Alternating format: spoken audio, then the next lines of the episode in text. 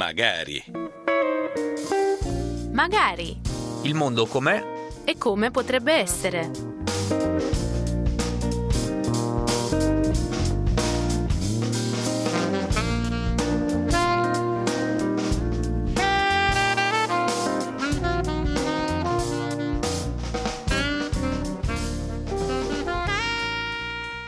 Un saluto agli ascoltatori della Radio Vaticana da parte di Lucas Duran, bentornati a Magari, il mondo com'è e come potrebbe essere, rubrica settimanale che si occupa di sviluppo e cooperazione internazionale che oggi è in particolare dedicata a tutti noi giornalisti, in realtà a tutti coloro che ci ascoltano, ma in particolare vedrete per quale motivo lo dico. Prima di salutare i nostri ospiti, di entrare nel vivo del tema di oggi, diamo anche un saluto e un ringraziamento a chi ci aiuta dall'altra parte del vetro. In regia Silvia Giovanrosa insieme con Damiano Caprio e in console Bruno Orti per una puntata che avrà come centro di fatto informativo eh, Verona, la bellissima città di Verona dove si svolge, i nostri ascoltatori lo hanno eh, imparato a conoscere bene negli anni, e la ventinovesima, si svolgerà la ventinovesima edizione, siamo arrivati ben a 29 del premio Natale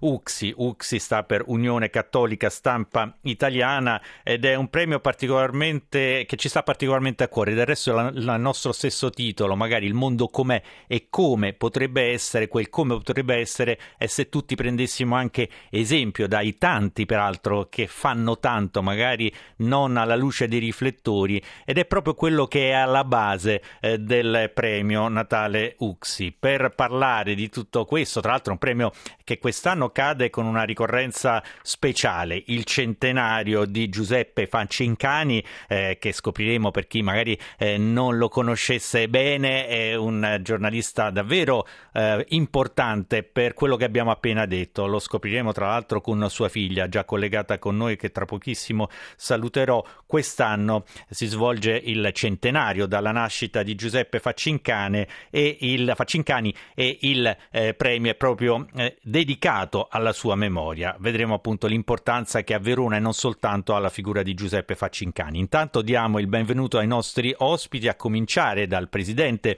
Uxi di Verona, che tra l'altro è stato appena confermato fino al 2026, Stefano Filippi. Grazie per essere di nuovo con noi Stefano. Grazie a te Lucas e buongiorno a tutti. E grazie, l'ho appena annunciato, anche per la sua presenza con noi dell'avvocato Guia Faccincani, figlia proprio di Giuseppe Faccincani. Grazie per essere con noi. Grazie a lei Lucas. Ci fa molto piacere avere entrambi e poi ci sarà un ulteriore ospite eh, tra poco. Eh, io direi proprio di cominciare con Stefano Filippi per dire qualche cosa di più eh, sul premio Natale UXI eh, che giunge alla ventinovesima edizione. Più tardi daremo eh, anche le modalità per tutti i colleghi che vorranno partecipare. Il bando online scade, le iscrizioni online scadono il 28 ottobre, quindi c'è tempo, daremo eh, bene le indicazioni. Ecco Stefano, un un'introduzione all'importanza del premio.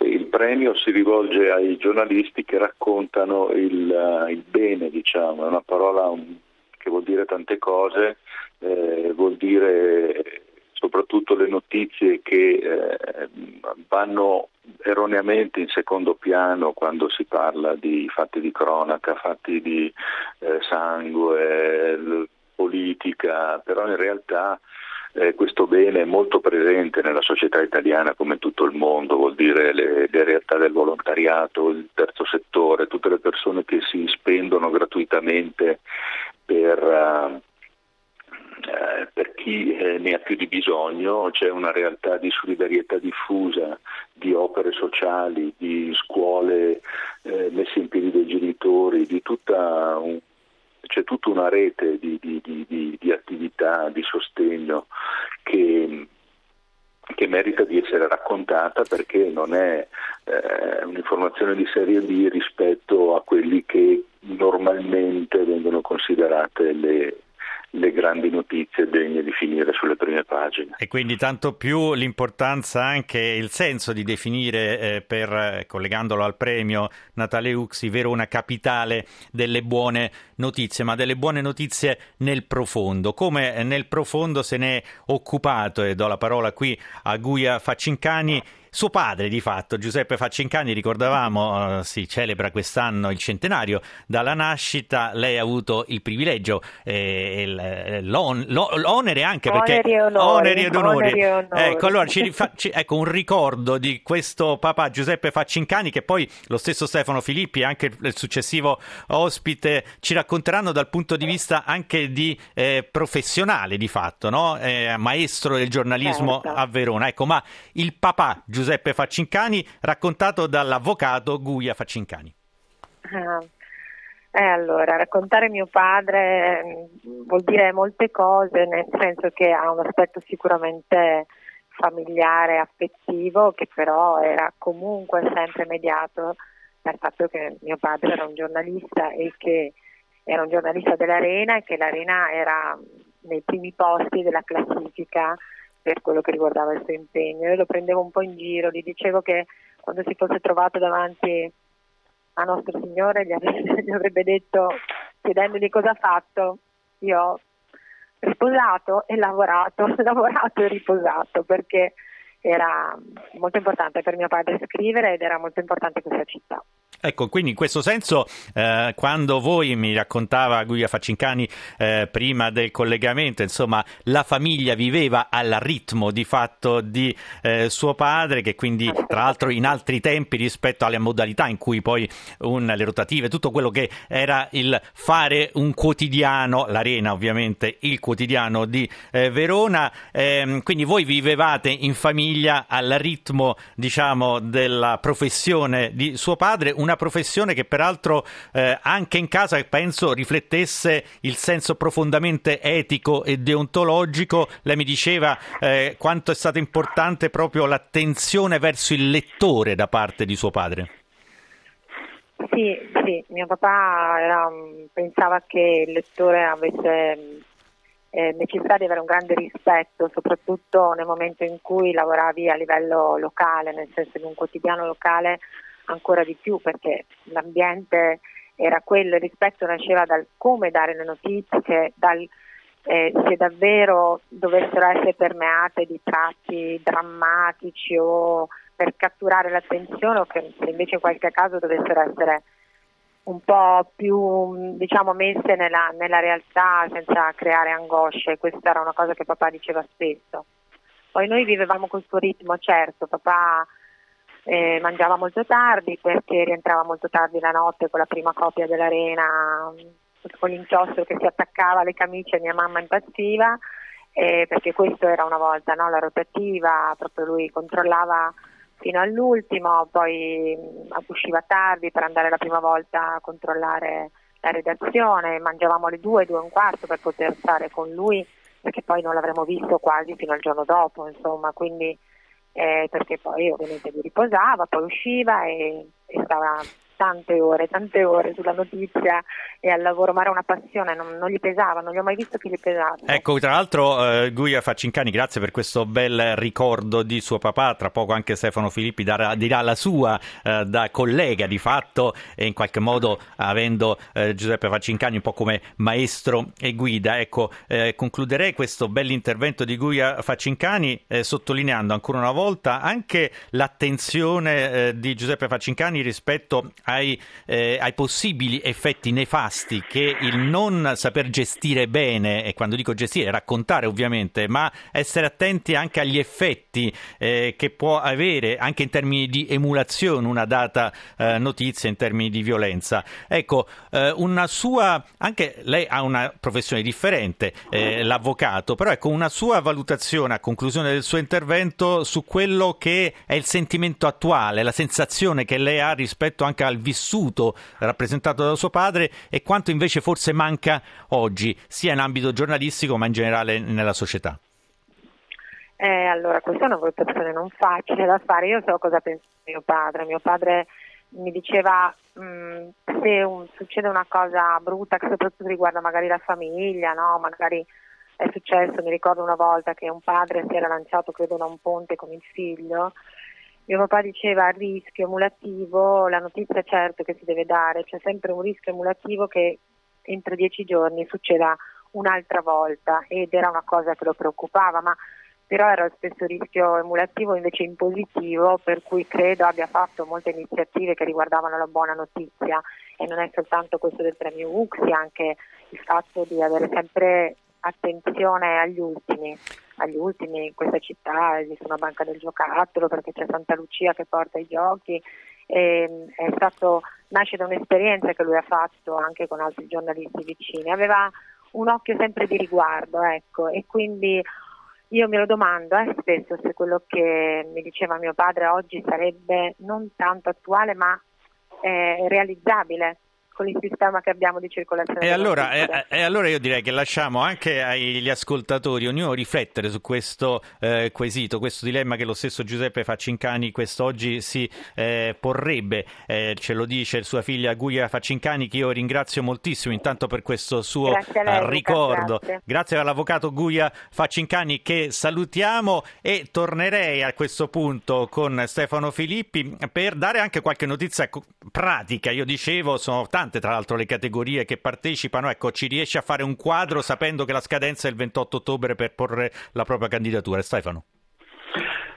Diciamo, eh, innanzitutto il bando della, del concorso, del premio è pubblicato e scaricabile dai siti dell'UXI, siti internet dell'UXI e, e dell'Ordine dei giornalisti, Ordine Nazionale dei giornalisti per chi volesse delle informazioni ancora più dettagliate. Comunque il, eh, premio ha sei categorie, vengono premiate sei eh, persone, e ci sono tre categorie eh, principali che sono un premio per la stampa, premio per la radio il premio per la televisione, poi c'è un premio che viene dato eh, ai giovani, la targa giovani e questa è una caratteristica che, alla quale teniamo molto perché è l'unica sezione del premio eh, per la quale non è necessaria l'iscrizione all'ordine dei giornalisti come praticante o professionista. E questo perché eh, per dare appunto a, a, tutti i giornalisti, anche gli aspiranti tali, i futuri giornalisti che magari non, non hanno già fatto il passo formale all'interno dell'ordine, di poter partecipare e di essere in qualche modo anche incoraggiati. Poi c'è una sezione che è intitolata Il genio della donna e qui non è che il premio viene dato a una donna, ma viene dato a, una storia di cui è protagonista una donna e che soltanto una donna potrebbe eh, aver realizzato in qualche modo, no? quindi una storia legata a una sensibilità particolare, una storia di maternità, di accoglienza. Mm, anche questa è, eh, è, da tanti anni che nel nostro premio c'è eh, questa sezione, non è determinata da necessità o volontà di quote rosa o cose del genere, ma proprio di valorizzazione del, del, della donna, del femminile. E poi c'è un'ultima infine, categoria. L'ultima categoria che è quella giornalisti società che viene data a una persona o a un'iniziativa editoriale che eh, sintetizza in qualche modo i, eh, i, temi, i, temi, che sono stati premiati altri, nelle altre sezioni. L'anno scorso, per esempio, in questo riconoscimento che è sponsorizzato dalla Conferenza Episcopale del sì. Triveneto, eh, è andato alla testata redattore sociale eh, che è pubblicata dalla comunità di Capodarco e che si occupa appunto di tutte le questioni temi sociali come l'accoglienza, la disabilità. Certo, quindi redattore sociale, tra l'altro anche da noi ben conosciuto, ecco, una bella descrizione quella che ci ha fatto, le candidature, ripetiamo, scadono il 28 ottobre, eh, la parte diciamo eh, particolare legata ai servizi radiofonici, video si può eh, eh inviare via WeTransfer.com, ma tutto quanto è, è presente sul sito dell'Uxi, sul sito dell'Ordine dei giornalisti, insomma tutti i colleghi che vorranno partecipare lo potranno. Ci ha raggiunto telefonicamente, lo ringraziamo, il tempo corre via, Gianfranco Tommasi, eh, che è una figura importantissima in questo senso, perché è da lui di fatto che nasce l'idea del premio Natale Uxi, ha conosciuto molto bene Giuseppe Faccincani. Allora, grazie per essere con noi Gianfranco Tommasi, le chiediamo diciamo di unire sintesi e sostanza come è nato questo premio così importante, il premio Natale Uxi? Beh, ehm, diciamo, eh, io ero negli anni 50 andiamo molto indietro nel tempo, ero un aspirante giornalista e scrivevamo sui giornaletti della diocesi dell'azione cattolica. E io sono stato incaricato di effettuare una, un'intervista a, al padre Raimondo Calcagno, un filippino, mm, che aveva una, diciamo, un carisma particolare di raccogliere i giovani eh, sullo stile eh, dell'oratorio di San Filippo Neri. Eh, il giorno dell'incontro questo padre filippino, che poi tra l'altro adesso è venerabile, eh, si presentò eh, all'appuntamento con una, con una, veste sporca, tutto trafelato, insomma faceva diciamo pietà, insomma, ma padre dico ma da dove viene lei, cosa, cosa ha fatto?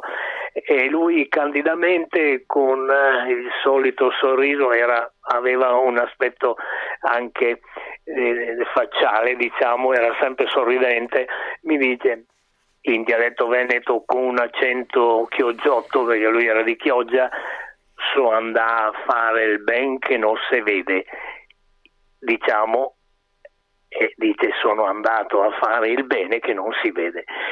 Questa, questa frase, questa descrizione del suo impegno mi è rimasto un po' dentro e, e di, molti anni dopo eh, andando essere, facendo parte del del direttivo dell'Uxi eh, nel chiostro eh, tardo romanico di San Fermo eh, lì si riuniva appunto il direttivo. Io dico sentite ragazzi qui parliamo molto eh, facciamo venire persone a parlare di questo di quell'altro però se noi stimolassimo la categoria a scrivere sul bene che non si vede cercandolo credo che eh, si riesca a fare anche qualcosa di più, di costruttivo, dare speranza alla gente che ci legge Ecco la cosa un po' eh, subito c'era un po' di perplessità, però poi dopo insomma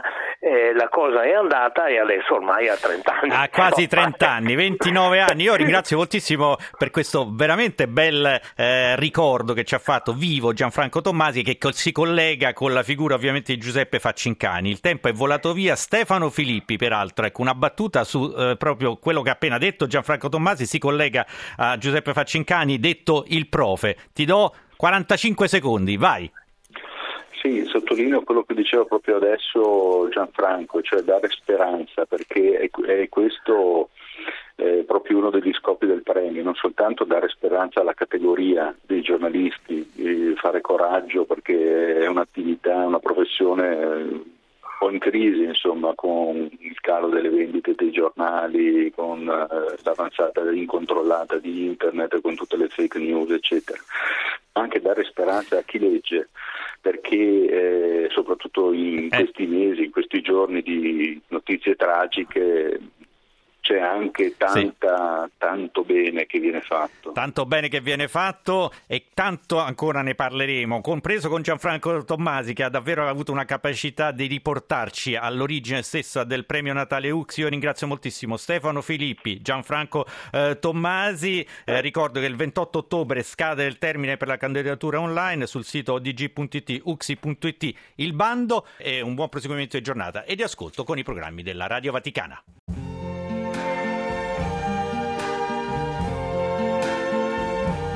I see trees of green,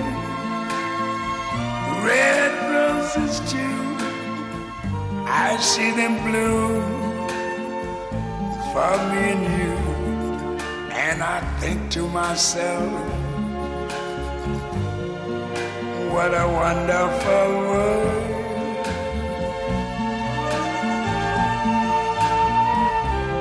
I see skies of blue clouds of white, the bright blessed day, the dark sacred night. and I think to myself, what a wonderful